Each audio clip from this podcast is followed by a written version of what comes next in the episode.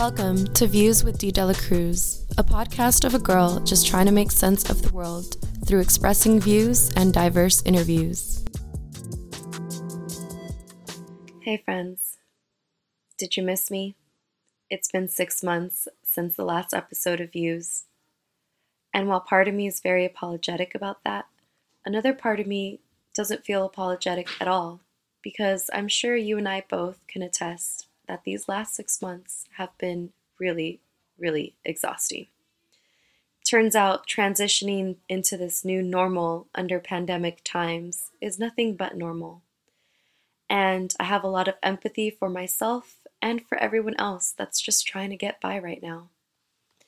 I am very excited to release this episode that I recorded six months ago with my friend Anthony Victoria. Anthony is an environmental activist from the Inland Empire of Southern California. In this episode, Anthony talks to me a lot about the logistics industry in the IE and how it's impacting the quality of air and the quality of living for Inland Empire residents. We also talk about environmental racism and racial capitalism. I'm sure we've all been paying attention to the supply chain and the shortages and delays that have come about during this pandemic and I found it really interesting to talk to someone who lives in one of the biggest logistical hubs in the nation and how that impacts the quality of life. So, without further ado, here's my interview with Anthony Victoria. Thank you so much, Anthony Victoria from People's Collective for Environmental Justice, for being on my podcast. Yeah, of course. Thank you for having me. I, I just wanted to dive in. Um, I feel like Amazon is on everyone's mind, uh, mostly because people like to give Jeff Jeff Bezos a hard time for being like a what a billionaire trillionaire now. But I don't think people really realize that Amazon is doing more than just, you know, monopolizing and privatizing the world. Um, they're actually polluting our air, specifically to, in Southern California and specifically in the region of the Inland Empire. And I know you and your community have been doing a lot of work to stand up to Amazon and their pollution.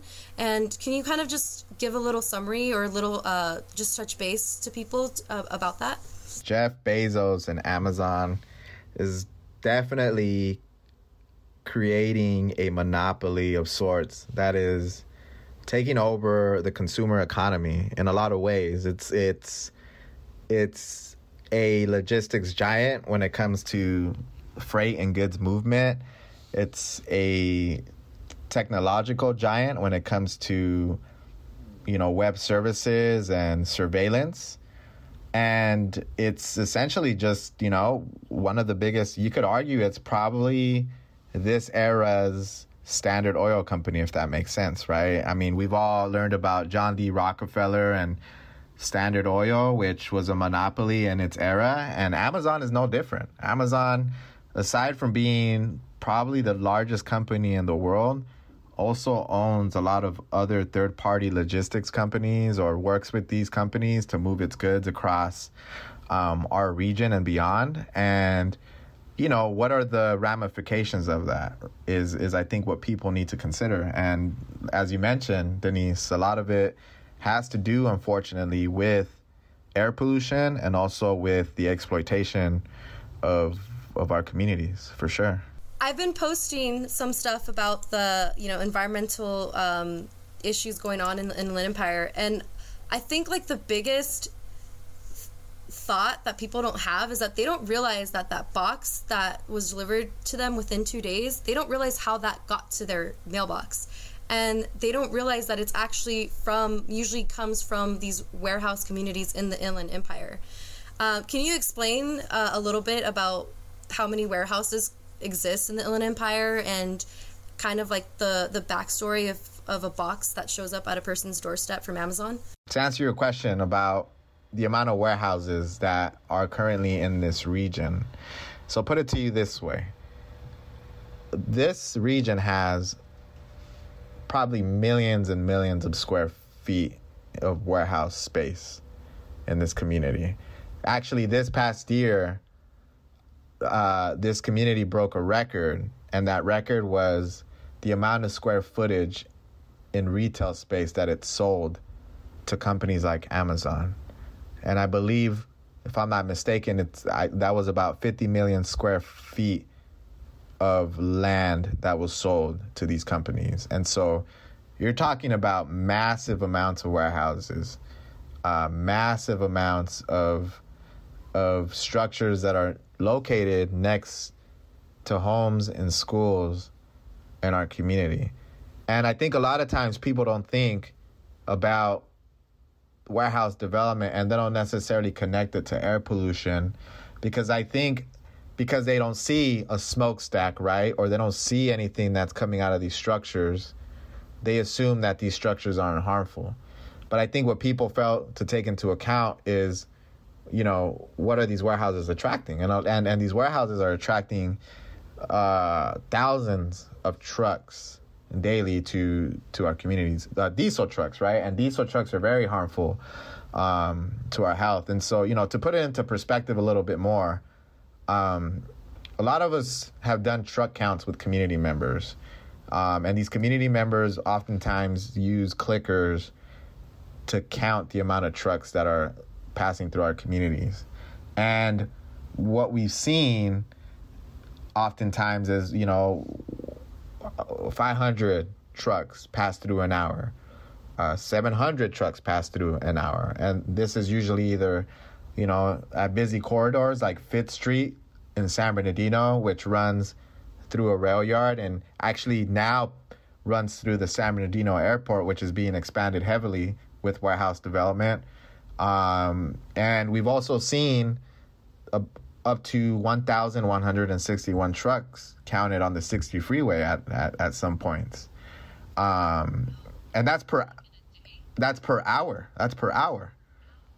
So you're looking at an estimated 20 to 25,000 trucks a day that are passing through our corridors, right? Whether that be a freeway, whether that be a you know, a large thoroughfare that connects to some of these warehouses, whatever you have it. But I mean, that that accumulates, right? And the particulate matter, the PM two point five that and and the nitrogen uh, dioxide that comes out of these trucks um, is really damaging to our lungs, right? And so how how damaging is it, right? It's it's you know people that usually live within a thousand or a thousand five hundred feet from a highway are usually the most exposed to air air pollution, and what that means is, you know, you're getting cancer causing substances that are elevating cancer risks in these communities. And so oftentimes what physician or I'm sorry, physicians have called or labeled these areas, they've actually labeled our areas as diesel death zones, right? Um, places where you have a lot of diesel pollution, a lot of diesel trucks that are passing through. And that's correlated with with higher uh, asthma and cancer rates, unfortunately. And so I personally have uh, borrowed a term from some colleagues of mine from the University of California, Riverside, and that term is the slow violence of the supply chain.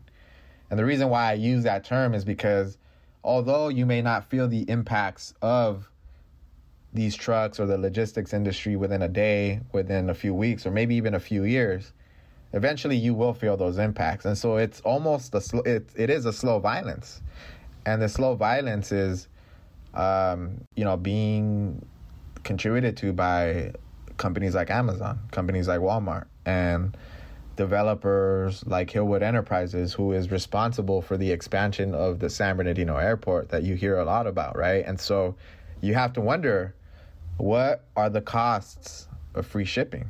It's only getting worse because I know the San Bernardino airport is now uh, considering uh, more cargo flights into the city. Is that correct?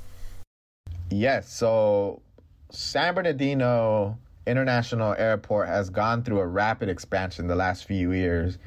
And it's been really a process that has taken place not just over the last maybe 10 or 15 years or so, but for the last three decades, this this airport has been transformed from what it was formerly, which was an Air Force base that served military families and, and, and, and the government for many years before then.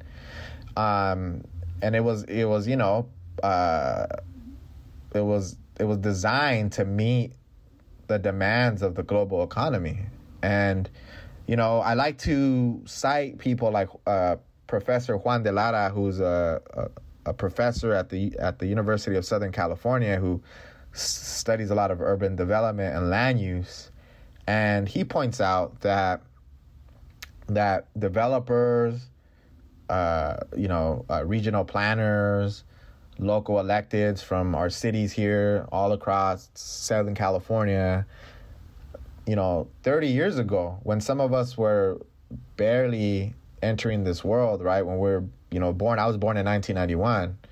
Around that same time, you already had these plans set in motion for the rampant uh, proliferation of not just goods and cargo coming from the ports of LA and Long Beach, but the proliferation of warehouses and warehouse space that would meet this high demand for goods in, in, in our region and beyond, right? And it's because I think cargo was already coming in at such rampant rates because of neoliberal policies like NAFTA and other policies.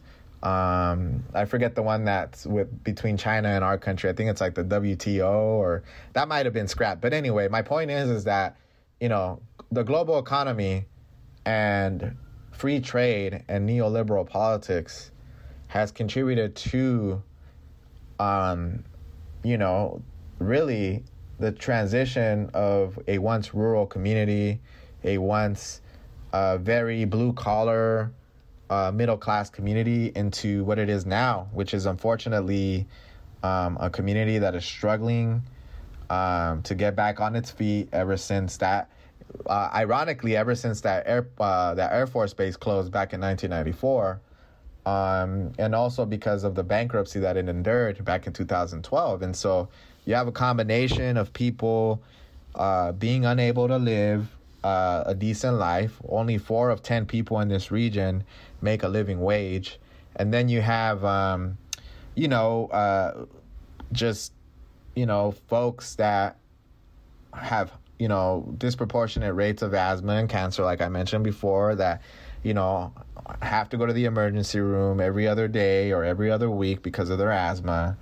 Um, and then you have people that pass away because of cancer, right? And I could I could relate to that personally because, you know, I lost someone to cancer, um, and they live and they live next to a, a rail yard, a, a, a logistics hub or a freight hub, and so you have to think, you know, yes, San Bernardino needs to bounce back. San Bernardino aspires to be what people like to say an all American city, quote unquote. But the problem is, is at what cost are we doing that? And, and who are we turning this responsibility over to? And the problem is that there isn't enough oversight when it comes to this industry. And quite frankly, a lot of the leadership in this community has allowed for uh, companies like Amazon and developers to take advantage of them. You know, they've looked the other way um, and they've failed to challenge these leaders um, you know, as a result of, you know, instant gratification when it comes to development. And so the airport, you know, the airport is is is, you know, to to borrow the terms that they use, and by they I mean like the San Bernardino uh, you know, um Airport Authority and the Inland Valley Development Agency, they like to say that the airport is undergoing a renaissance, right? That that the pristine years of yesterday when the Air Force Base was around is going to come back. That people will once again have good jobs and be able to make decent wages.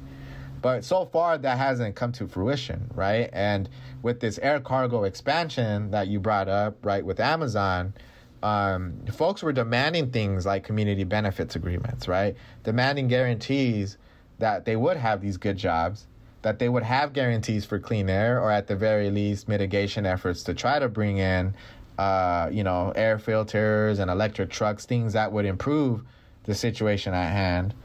But they failed to listen. And you're talking about, you know, uh, hundreds of people testifying at, at, at hearings, uh, people holding direct actions. Uh, you know, back in on December second, two thousand nineteen, on on Cyber Monday, hundreds of people came out and they stopped the movement of goods because they wanted to make it clear to these people that we we were going to do whatever necessary to try to to try to get what we deserve. And unfortunately, they've yet to listen. And in fact, it's almost like they've gaslighted us in a way and said, "Well, what are you complaining about? These jobs aren't that bad. This economy, this industry is helping our community provide people jobs. Is helping our community bounce back."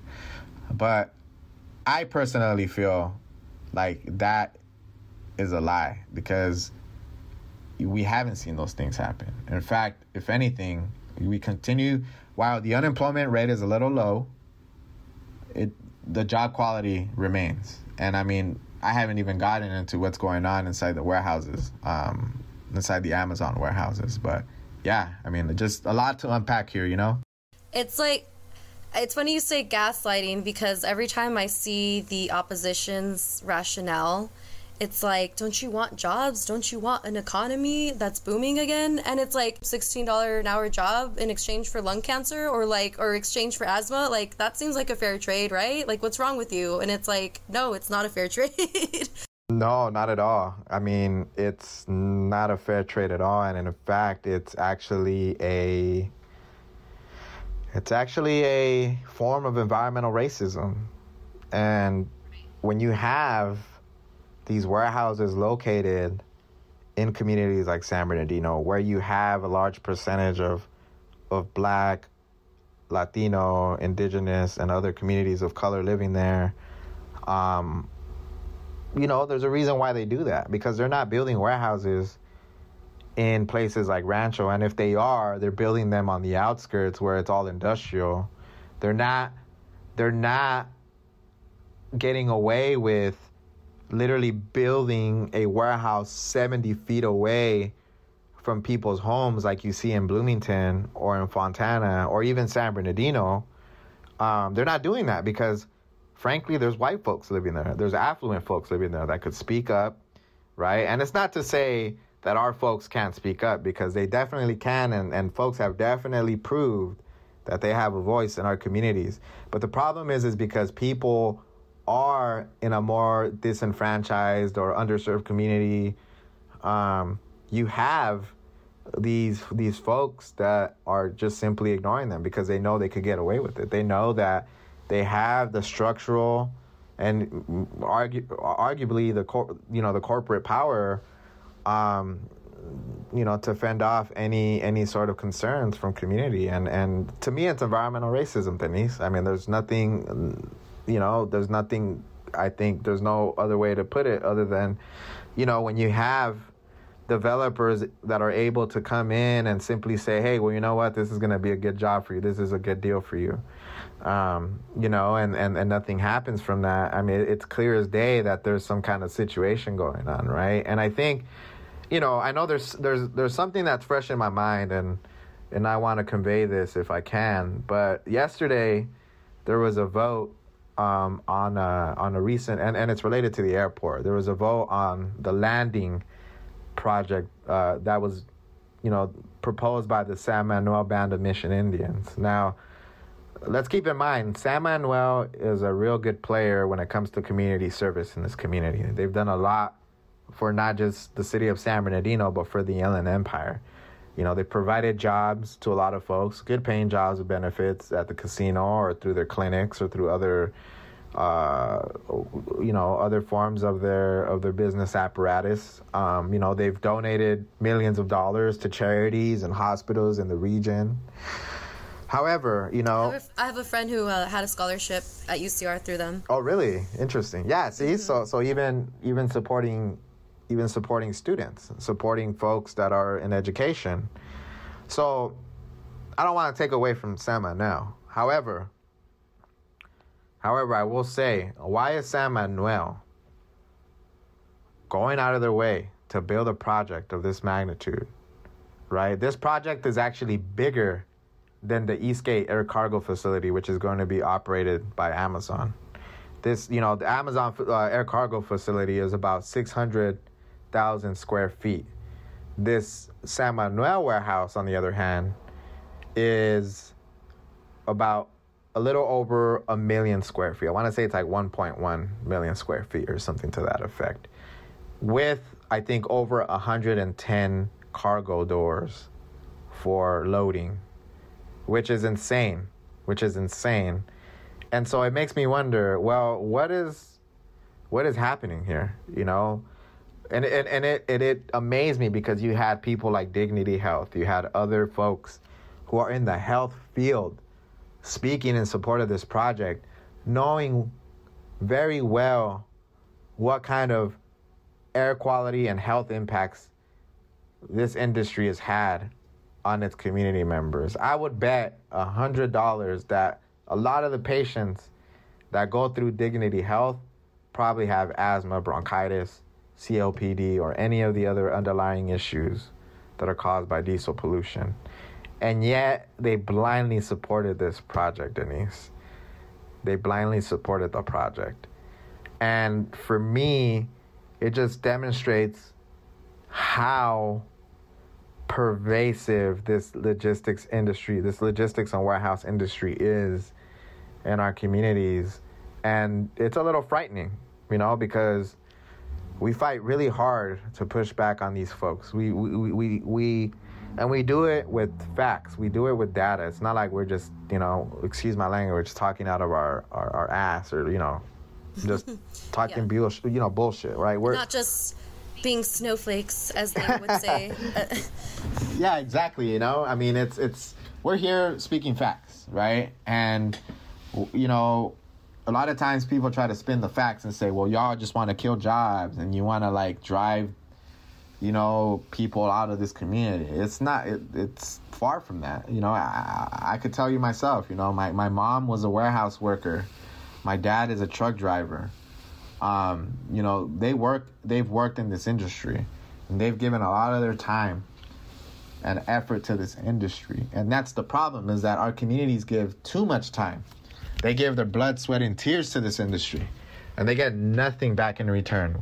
What do they get in return? They get shitty air pollution, they get shitty wages, shitty working conditions, and at the end of the day, they die from a slow violence at the hands of the supply chain simply because companies like Amazon want to strengthen their bottom line and and get the same day shipping to folks in our communities, right? And and it's tough. It's it's it's a conundrum because you you know, it's I think we're beyond the point of pushing back against some of these developments. Unfortunately, these developments are built so rapidly and so quickly that it's almost impossible in a lot of ways to try to you know, stop a project, you know, because if you stop one project, there's another one, or there's maybe three or four more that are being proposed.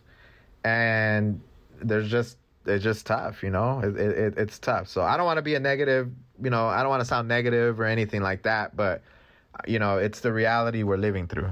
And, you know, it's, it's a conundrum, but I think there are solutions. And, you know, I think, I think people just have to be willing to you know, to to be able to buy into these solutions because they are really strong solutions. But you know, it's up to us as a community to see how we want to do that. You know.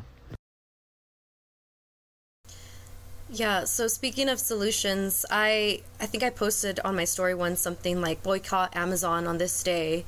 And I knew that would stir like the pot a little with friends because even my friends who consider themselves pretty politically active are like boycott Amazon. Like I buy all my stuff from Amazon. like Amazon has been so convenient that even people who who consider themselves progressive won't stop buying from Amazon. Right. Because it's just part of their life even the most blue, liberal, progressive uh, person still has an Amazon account and probably orders maybe a few times a month because it's just so convenient.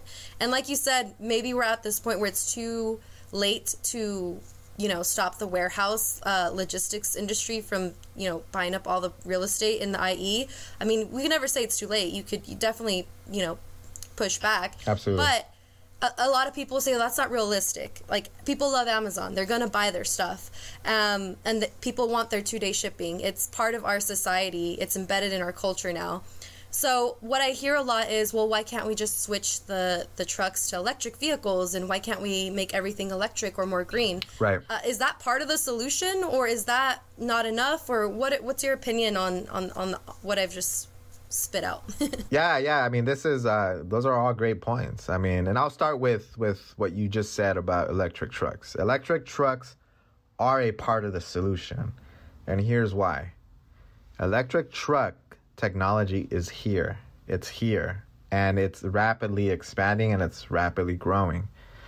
And you have a lot of manufacturers and companies, including Amazon, that are beginning to make moves to transition to clean electric trucks, right? The issue with that, however, is it's not happening quick enough and it's not there's still barriers in regards to um, in regards to how how much access people have, and a lot of that has to do with costs. But I will say the costs are being uh, you know they're they're lowering dramatically, and a lot of it is because the technology is now becoming more readily available, right? So as you may recall, the governor back in September of last year um, issued an executive order um, to phase out the sale of gas powered vehicles beginning in 2035, which is a, a, a, great step, right? Aside from that, the state also passed what's called an advanced clean fleet rule, which is going to make sure that um, the sale of trucks, of new trucks, are also all electric by 2035. And so what's going on now is as we inch closer to 2035, you're going to see different classes of manufact of, of, of manufacturing, which means, you know, essentially you have different classes of trucks, right? And I know this is very wonky, so I'll try to make it as easy as possible. Um, but pretty much you have you know your your your heavy duty trucks which are like you know your big rigs your um you know your semi trucks your you know your garbage trucks and then you have your medium duty vehicles which are you know your delivery vans um buses things of that sort right and so you know all these classifications of trucks as we inch closer to 2035 are going to begin to transition into electric trucks. And I think that process is actually going to begin three years from now in 2024. And the sector that is actually the most prime for this transition is the delivery uh, sector. And the reason why is because you know there's already delivery electric delivery vans that are being rolled out in southern california in fact by amazon themselves right amazon partnered with rivian which is uh, it, it, was a startup company that was created as a result of what's been going on politically um, and economically with these trucks, and they're beginning to roll these vans out. The problem is, is you know, how fast is that happening? Um, how much pushback are we facing from the industry?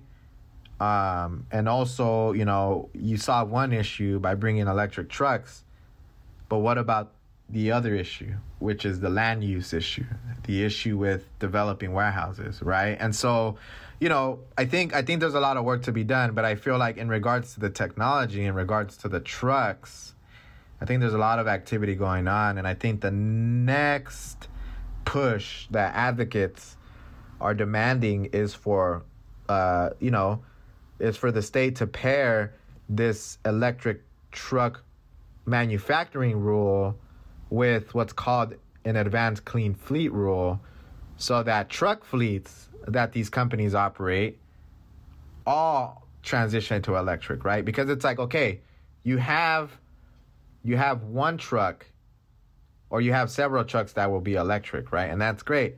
But if you don't get entire truck fleets, which sometimes make up hundreds if not thousands of trucks, right? Then you're still to have that issue cuz you might have like maybe let's say you have a, a truck fleet of 100 trucks, right? And maybe 10 of those are electric, but then the other 90 are diesel or natural gas, then the problem still lies, right? And that's the other thing, Denise, is that Amazon was over here talking shit about, oh, we're gonna do this and we're gonna take, we're gonna have our climate pledge and all this bullshit, right? But the first thing these idiots do is they make a move to transition their truck fleet to gas. And gas is still polluting. It might be less polluting than diesel, but you're still contributing to nit- nitrogen dioxide when you're, you know, to NOx when you're when your engines are, are, are combusting, right? So it's still dirty. It's not clean. So when people try to lie and pull the wool over your eyes and tell you that natural gas is clean, they're bullshitting you because there's nothing clean about gas, right? And and so and so you know that's one part of the solution, but I think you have to look at the other side of the coin. And the other side of the coin is the land use, right? Because electric trucks is great. I'm all for electric trucks. But you could have an electric truck and you could still have a warehouse next to your, you know, next to your school, next to your home. Right? And I think it's also addressing that as well, right? It's addressing the land use and the land use designations. What a lot of times happens needs to accommodate these warehouses is you'll have a planning commission or you'll have a city council and they'll come in and they'll say, hey, you know what? Well, there's a lot of open land here, but you know what? There's a problem. This is residential land right now. It's it's designated as residential land. So how do we convey or how do we persuade these city council members to pass ordinances or pass laws that are going to change this land use from residential to light industrial or industrial. So politically or legally we could build these warehouses here right? And that's oftentimes what happens is they'll make those moves. They'll persuade the community that this is the right move. Sometimes they'll even buy out the community by purchasing their homes um, in order to accommodate these warehouses right so it's like a form of industrial gentrification in a lot of ways you know and it's only benefiting um, people like amazon people like jeff bezos and so um, so I think it's it's a two faceted issue, and maybe even more than that, a multifaceted issue. But to answer your question, electric trucks is a part of the solution. It's one facet of the solution, right?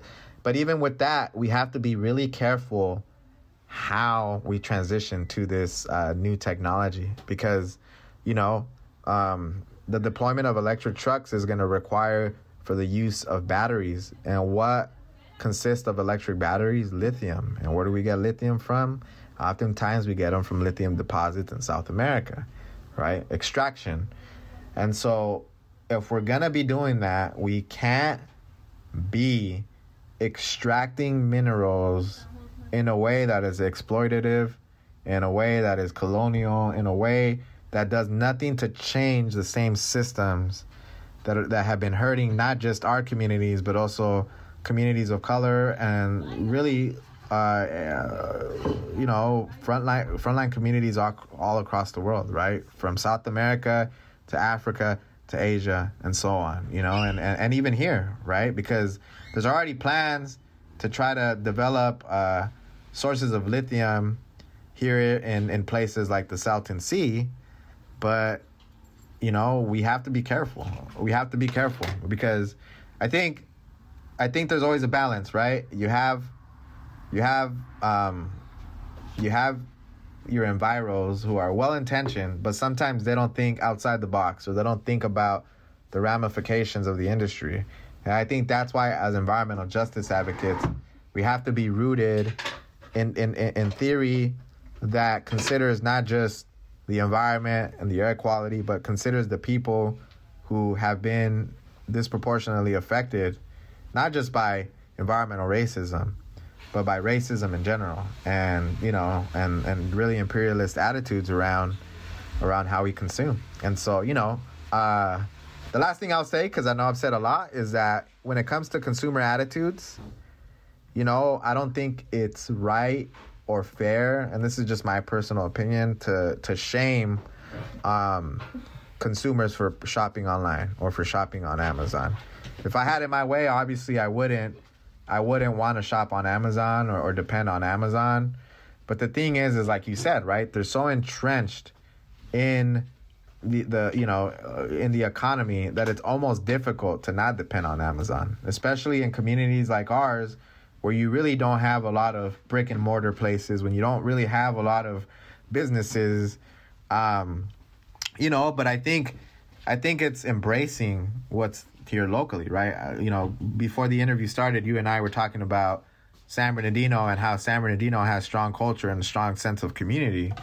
Well, I think the first thing people could do is instead of shopping online, is that they could embrace their local economy and their local community um, by purchasing, you know, from local companies, right? If you need to buy food, you know, there's community gardens. If you need, if you want to buy something that is artsy or some clothing, there's, you know, folks that make clothing, folks that make, you know, jewelry. Um, so it's, you know, it's, it's finding different ways and it's, excuse me, I know it's easier said than done, but I think it's really taking a deeper look at yourself and telling yourself, well, how can I shift the paradigm and how can I uh, divest from Amazon? You know, and I think the first step, Denise, is canceling your Prime account, is what I would say. But I don't know. I don't know. What do you think? I mean, I I have definitely consciously tried to shift away from Amazon and I am probably the only person in my friend group who could even say that because I've I've you know I'm like that annoying woke friend in my circles and they're like yeah yeah yeah it's problematic but like two day shipping though. And I'm like okay so the culture hasn't shifted yet. But at least me being the first person in my friend group who's like I am definitely shifting out of this and trying to see like to challenge myself to be more um, I guess aware of my community and how I could support my small businesses around me. And even not even just small businesses but how I could like grow food in my own uh, home. Um, I know during quarantine a lot of people started far- uh, growing gardens and farming. And I think thanks to quarantine and COVID maybe people are, are realizing that this land is it is uh, it is sacred. Like we can't just expect to take take take and take and not you know receive any uh, repercussions after we take so much. So I, I, really think we're being challenged to look at the way our society runs differently and amazon is a part of that. Uh, target uh, big distribution chains like walmart they're all a part of that. Um, maybe we're just being challenged to see how we can uh, you know provide for ourselves in healthier ways. That's just my opinion. Absolutely.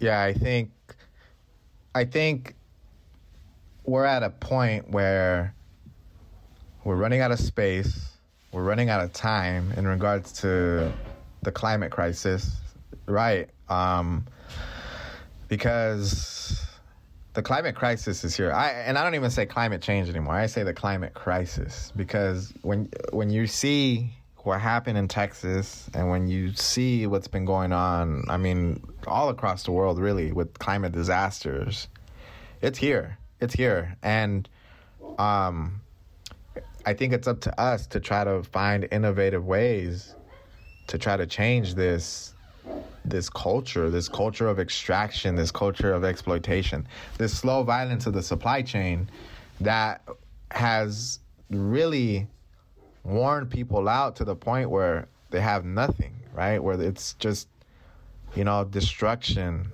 and death, um, uh, uh, unfortunately.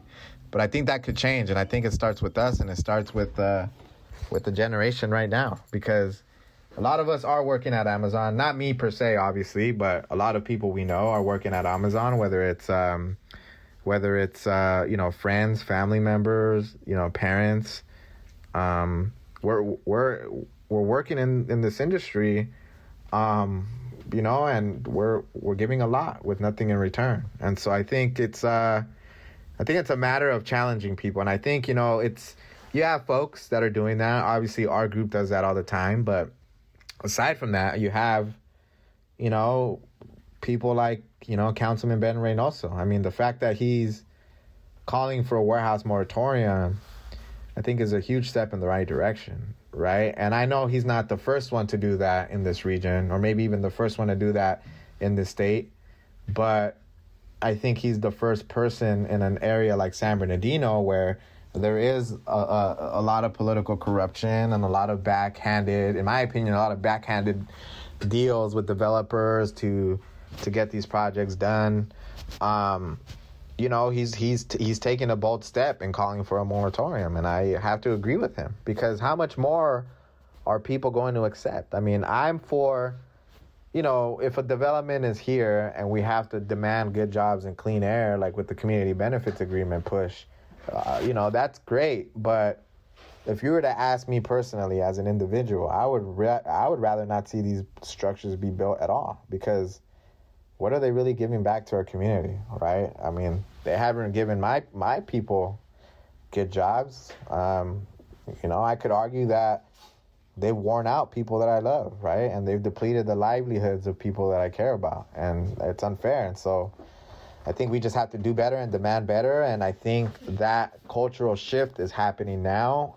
It's been happening, and I'm optimistic. But at the same time, you know, it is it is an uphill battle, and I think we really need stronger allies, not just on the ground in the streets, not just you know um, in academics, but we need people who are holding these power positions in political office to do more and to challenge more.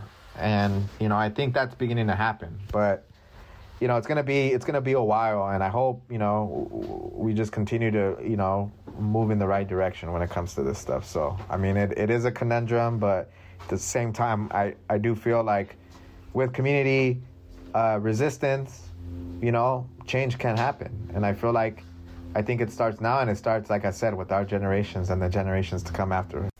I think it also starts with taking the trash out in your local city officials, uh, in your local government. Yeah, I mean, I, I I think you're you're right, right? I think the representation here is shitty.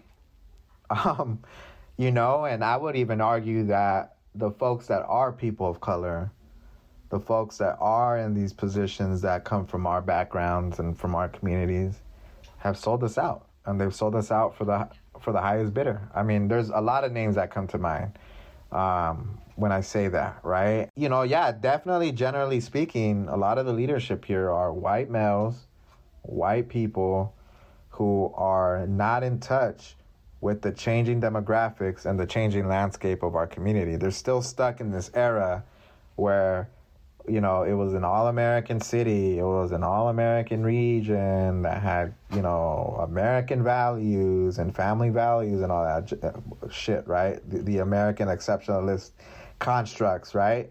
But, you know, I think, I think at the same time, I, I would say that especially when it comes to our issues here in Southern California, right? I know we're focused on the IE, but Southern California as a whole, you have a lot of elected officials who are Latino, who are black, who are Asian, that um, are working with industry. Aquanetta Warren, the mayor of Fontana, uh, she, you know, there's a nickname for her, Warehouse Warren. And she was quoted saying, you know what, Warehouse Warren, I actually like that. It has a nice ring to it. Because she doesn't care. Because she thrives on warehouse development. In fact, she, her whole campaign promise is centered around warehouse development. And if the people in her community are supporting that kind of thing, she's always going to get votes, right? And that's kind of been the case recently. But I feel like that's changing because now there's more community members in South Fontana and other areas that are that are pushing back.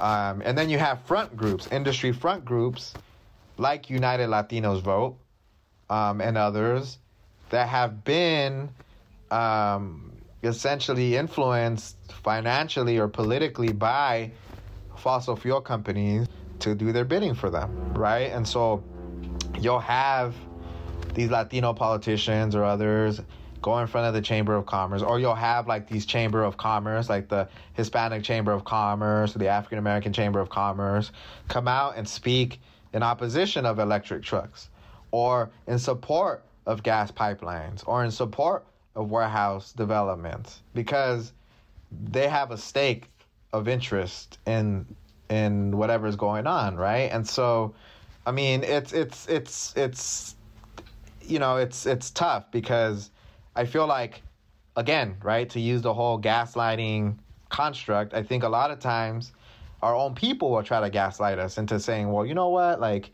you're just like those coastal elites from San Francisco and Oakland that just want electric vehicles and you know we can't afford them. And it's like okay I hear what you're saying because to an extent you're right right?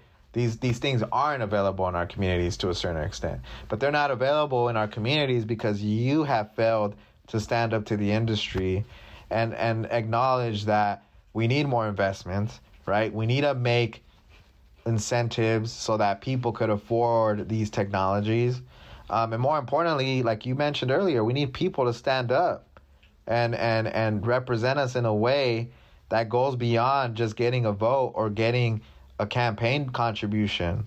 Um, and I think and I think that's why you know we have to really question ourselves in a lot of ways and look in the mirror you know, and say, hey, look, just because you're a Latino, just because you're black, just because you're Asian or whatever, and even indigenous, right? Just because you fit that category, it doesn't mean that you're exempt from criticism. And it doesn't mean that we're going to play identity politics just because you're our homie or just because you look like me. You know what I'm saying? And and I think and I think we have to like we have to look at this from a very different lens and I feel like um I feel like it's happening, but in Southern California, it's it's really really tough because these companies have entrenched themselves in our communities and they've given uh, food baskets and, and, and organize campaign drives and stuff like that for the greater good of the community. But underneath that, there is a uh, there is a well-oiled machine uh, that is really, really driving, um, you know, not just climate change, but really driving profit at the cost of who? At the cost of community. And so, um, so yeah, I mean, we got to do better, and we got to elect better people for sure. What's that phrase you were saying? Uh, slow death by the supply chain. Is that what you you said earlier? Uh, slow, slow violence of the supply chain. Okay, so so I when I hear that, it's more than just environmental racism. Um, I also hear exploitation of labor, and I know we kind of briefly touched on it, but what's wrong with more jobs in this community? Don't you want more jobs? These people are living nearly in poverty. What's wrong with more jobs? And I, I you know, I asked that obviously with sarcasm because I, I, I think I, I, what's wrong with these jobs? Don't you want jobs? Well, what's wrong with these jobs is that these jobs aren't paying a living wage. I mean, they're paying about you know 15 16 dollars an hour which is i mean i guess considered a living wage but then when you're paying over a thousand dollars or maybe sometimes close to two thousand dollars in rent and then you have to pay for health insurance and all these different things the costs add up right? And i think the jobs in this industry are simply not good jobs right? And that's touching on warehouse jobs. But if you look at the other side of that you have uh, you know the trucking industry which is actually undergoing rampant rampant exploitation um, through what's called misclassification, right? And so what's going on is a lot of these truck drivers that you see drive from the ports of LA and Long Beach all the way to our communities, um, delivering these goods back and forth. A lot of these truckers are considered uh, independent contractors, and some of them aren't even supposed to be uh, classified as independent contractors. And the reason why is because um, you know, an independent contractor usually purchases their own truck. Um, you know, is is is uh, in charge of their own logistics in the sense of like you know deciding how many, uh, how much cargo they're gonna you know deliver and, and things of that sort. But what often happens is these companies will misclassify them so that they could have more control, despite them having to purchase their own trucks, despite them having to you know, despite them not having, uh, you know, job benefits like healthcare and other things, right? And what that's doing is it's driving a business model that is putting profit over people. And let me explain why a little bit, right? Um, so, the Labor Commission, uh, the, the California Labor Commission, did about 500 investigations a couple years back. And there's a really good USA Today story on this. And this story found that trucking companies we're misclassifying drivers in order to benefit their bottom lines. What does that mean? It means that, you know, a truck driver would say, you know, let's say I'm a truck driver and let's say I make about, uh, you know, let's say like $2,000 every check or something like that, right? What they'll do is they'll say, okay, well, you have to pay for the trucking costs, right? You have to pay your truck.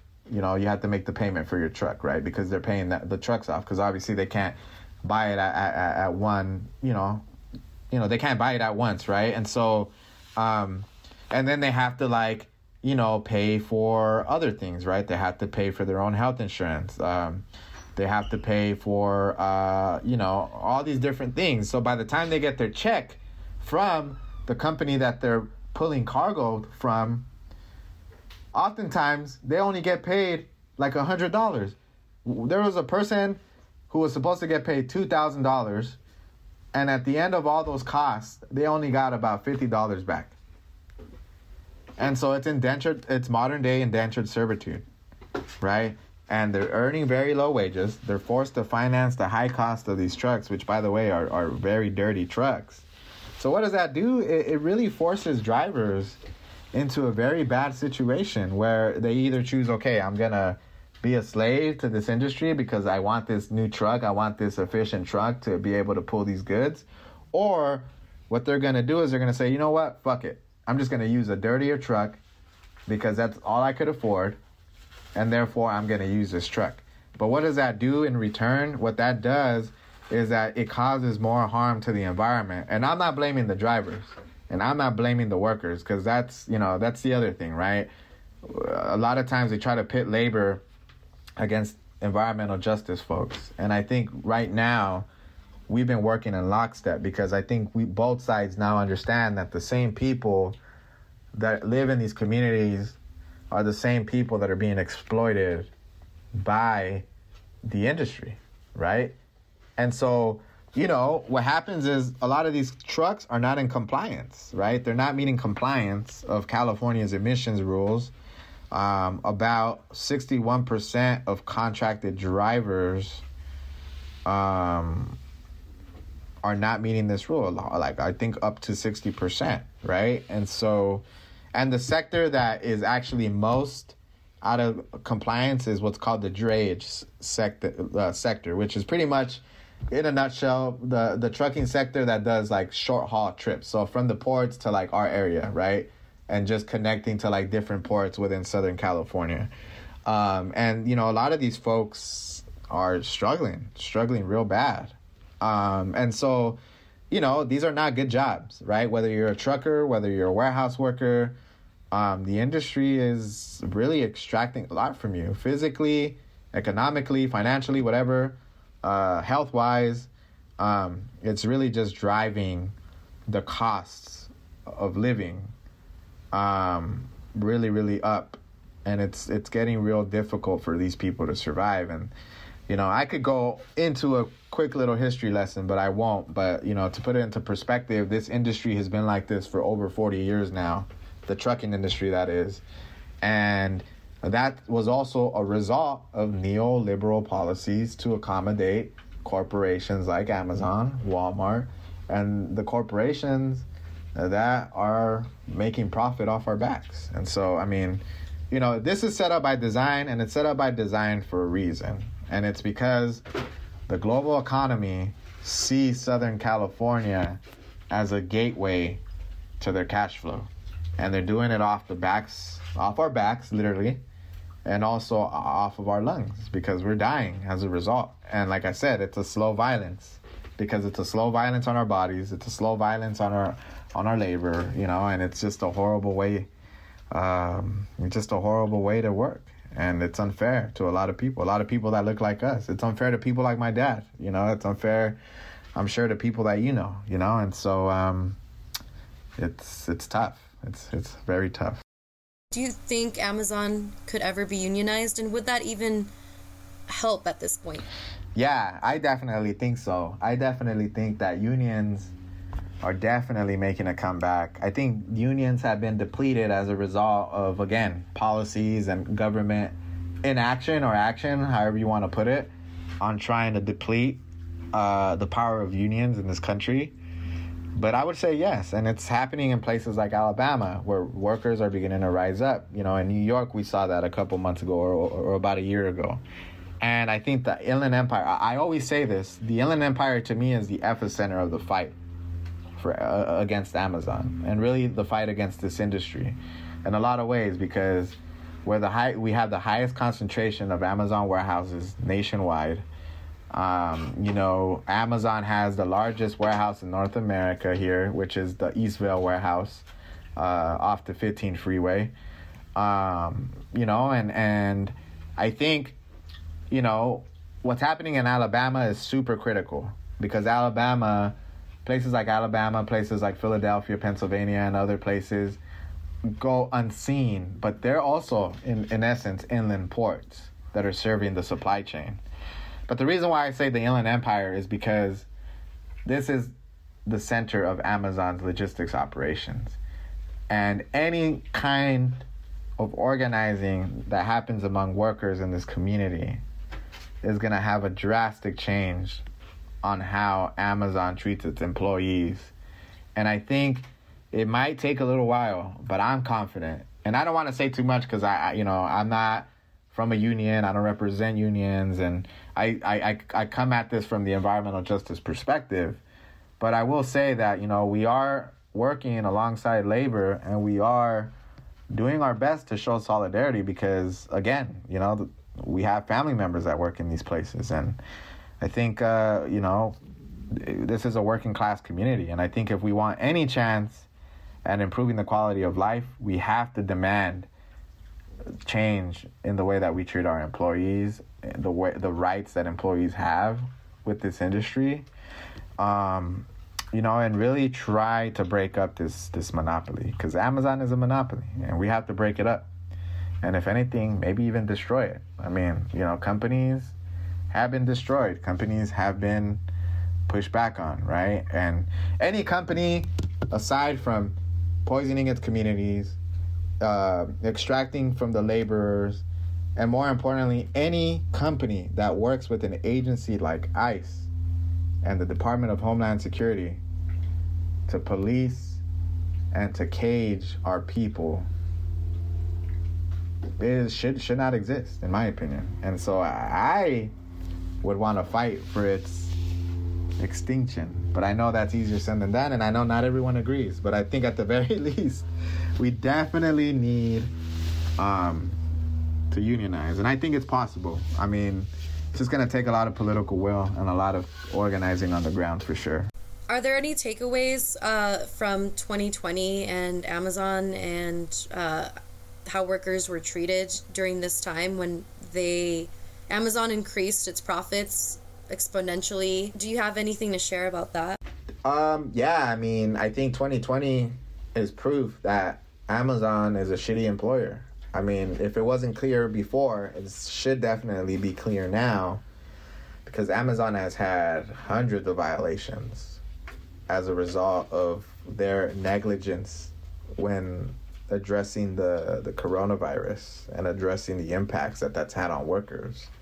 You've had workers complain about not having proper, uh, uh, you know, PPE, uh, you know, not having uh, adequate protocol to uh, ensure that social distancing was occurring during work hours.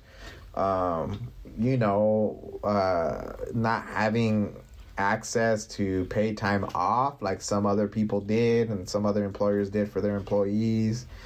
So the list goes on and on and on. You know, not to mention that you know uh, organizers and activists have been, you know, and this is documented, right? They're watching us. They're probably watching people like me. I mean, because of what we do. Um, so surveillance, right? Um, intimidation, um, all sorts of things that are going down, right? And and so I think 2020 to me was an indication that Amazon is an evil empire and that Jeff Bezos is full of shit when he's talking about climate pledges, when he's talking about clinics, when he's talking about all this shit, right? Because let me let me tell you something, Denise, right? Like, you know, we we come from backgrounds, right? I mean, I, I'll speak for myself, right? Like my my mom is Honduran. She's from Honduras, and you know there was a the United Fruit Company in Central America really monopolized the way that that economy grew, and that was also a supply chain, right? They were they were providing, you know, extracting and providing bananas to white Americans, right, and people across, you know, Europeans or whatever, right, and what happened? They created company towns, right? They created company towns, right? The the town that my mom's from, De La Atlantida, um, was a company town, and it was ran by a company, a subsidiary that worked for, with the United Fruit Company. And you could argue that a community like Eastvale, community like Jurupa Valley, community like San Bernardino are company towns for companies like Amazon, right? And um, the point I'm trying to make here is that, you know, these companies are evil empires, right? And this is the modern form, like I mentioned at the beginning of this interview. This is the modern day Standard Oil Company, the modern day United Fruit Company, the modern day whatever, right? The companies that throughout our nation's history have shitted on communities, right? And extracted from communities.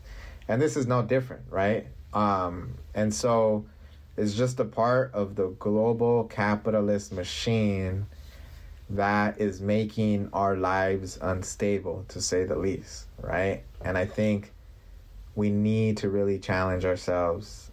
And it does start with ourselves, but I think it also starts with challenging the powers that be, you know, and making people understand that when you click on your phone or when you shop online, that there is a whole story around why this industry is so bad, you know, but it takes a lot of education, takes a lot of will, and I think, um, you know, I think the work needs to be done. But, you know, I feel like a lot of people are willing to do that. I think we just have to do the work to make sure that this is making sense to them. You know what I'm saying? Thank you for being uh, one of those activists that are out there helping people understand. I really appreciate you coming on and taking a dive with me about this. Uh, I'm not going to lie to you. I've really only started focus like listening to this issue maybe in the last year. Um, it caught my attention after I lived in San Bernardino and I noticed how much worse the air was only within like a 20 30 minute drive from LA County.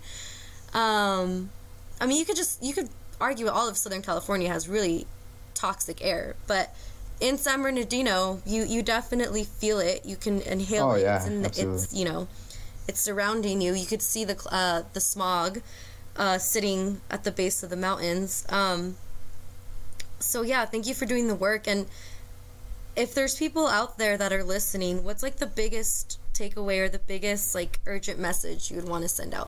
That's a great question. I think the biggest thing that I want people to take away from this is to be mindful of the costs of free shipping because we often don't think about where these products come from or how these products are even delivered to our doors. But we have to consider that. And we also have to consider what these people are going through the people that are providing us with these goods. And so just making sure that you know people are more conscious of what's going on um, you know and i'm not one to shame people for shopping online or for shopping on amazon because i mean we're you know there's no in my opinion there's really no such thing as ethical consumption when we're living under capitalism right? And so we shouldn't be shaming each other for that because we're all we're all complicit we're all guilty of this right?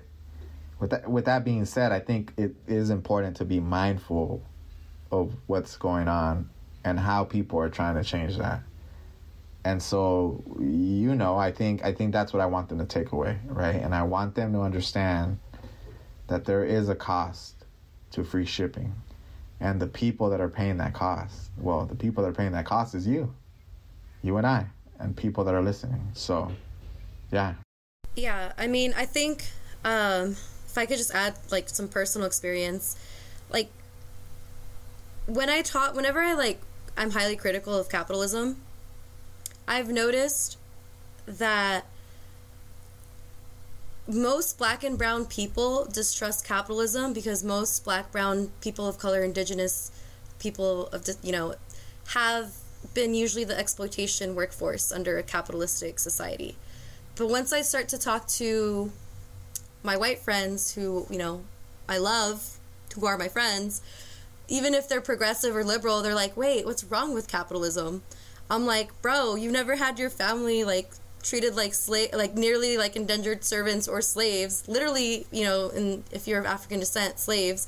Uh, so of course you're not going to see what's wrong with capitalism because you've always been the person that the box has been shipped to. You haven't been the person that's working, packing the box, uh, and like having their fingers like die of carpal tunnel. You know what I mean? Like, and that's I think this messaging is getting more to the mainstream with each generation because before uh, even just months ago i would have conversations with friends whether they were white or not you know it, you know not all skin folk or kin folk. There's also like latinos or anyone else out there who may have this like highly capitalistic frame of mind that's like yeah the economy is the most important thing in the world. Why like right. But i think people are starting to switch their views especially after covid especially after like such a traumatic year where we're like, yeah, well, you know, what's important is like your physical health. What's important is your your your mind, your body, your soul, and your family. Like, do you really want to destroy yourself for a dollar or for a company's bottom line? And I, I think that's actually starting to go beyond the workforce that usually was being exploited, and it's starting to reach. At least I'm hopeful that it's starting to reach the people who these economies you benefited from historically. Definitely, definitely. And I think I think there are white folks that are a part of this workforce, right? They are blue collar workers. But to your point, yeah, I mean, who benefits from these structures? White people, right? Because they they're the ones that set up the system, right? They're the ones that created capitalism. I mean, in a nutshell, you know, because you know, we didn't ask to be colonized. I mean, we didn't ask to be, you know, in, uh, I don't want to speak for black folks, but black folks didn't ask to be slaves, right? They didn't even ask to come to this continent, arguably, right? So, you know, and and if you want to talk about Latinos and our people, you know, there's been a lot of programs like the Bracero program and other other forms of of arguably indentured servitude that have occurred as a result of capitalism.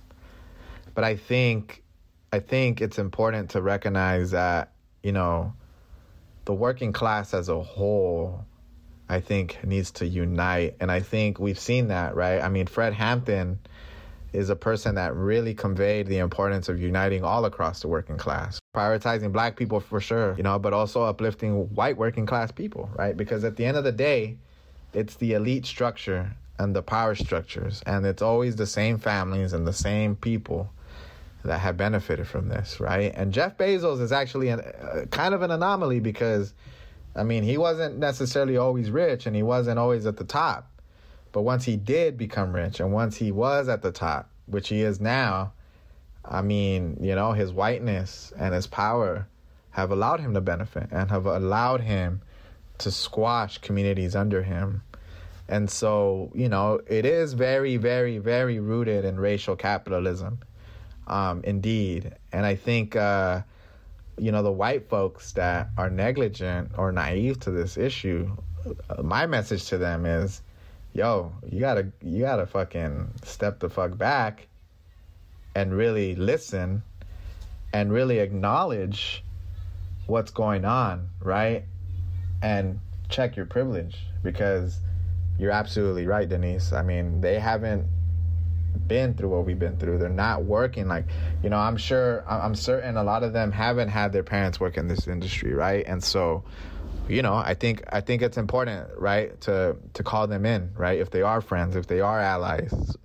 I think this is, you know, people like you are helping reach, you know, across to different aisles, and you know, I thank you for it, and thank you so much for being on this podcast. Uh, one last question. I always say I'm going to wrap things up, and then I, sure. something pops into my mind, and then I'm like on here for hours. What is the next project in the Inland Empire that you think people should pay attention to in terms of envi- environmental justice? Uh, if people wanted to start Googling, wanted to start following pages or following like government uh, officials, meetings, what's the next big project that people should really be alert of? Oh, man. I mean, there's so many, you know, like I mentioned earlier, but I mean, I would say instead of following a particular project, I would say follow particular organizations and particular issues. And I'll say, as far as issues, I would say definitely follow this issue that we just discussed today, which is the expansion of the logistics industry and Amazon in particular, Amazon's role in that. And I think, as far as organizations, right, follow the People's Collective for Environmental Justice, follow uh, the My Generation campaign, the Sierra Club My Generation campaign. Follow Earth Justice, which is, uh, you know, they've, you know, shout out to them. They've done a great job of representing communities like ours in court against some of these corporations and developers.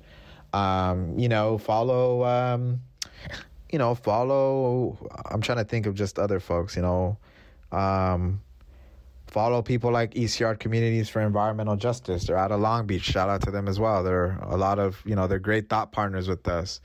Um, you know, and really just really just follow the issue itself because I think, you know, our organizations are here, but I think in reality at the end of the day, the people that are really going to make the true change are going to be those community members and the communities themselves that are going to drive this, right? Because I think our whole purpose in this work is to not uplift ourselves, right? I mean, I'm only a conduit in a way of, of, of like connecting people, right? And making these connections. But, you know, I, you know, I would, you know, there's a lot of people that are out there that are, that are, you know, mothers, you know, students, children, I mean, elders that are really, really fighting tooth and nail against this industry. So, I mean, just just pay attention and pay attention to the issues. And you know, if you know someone that works at Amazon or that suffers from asthma, really listen to them because there's a reason why they have asthma. There's a reason why they're probably tired all the time. It's because they're being exploited and they're being poisoned. And so the source of that is usually a polluting entity or a polluting structure. And so um, you know, but yeah, I mean, th- thank you, Denise, for having me on. Really enjoyed this conversation, and uh, hope hope we can talk more about you know uh, some more solutions in the future. Yeah, for sure. Thank you, Anthony. Thank you so much to Anthony Victoria for talking to me about the Inland Empire and its environmental issues that it's facing right now and how it affects all of us in Southern California and across the nation. As we try to move on from this pandemic that hasn't really moved on from us, I encourage everyone to look around them, look at their everyday lives, and see if we can't collectively come up with a better and more sustainable future, not just for ourselves, but for our generations to come. Until next time, take care.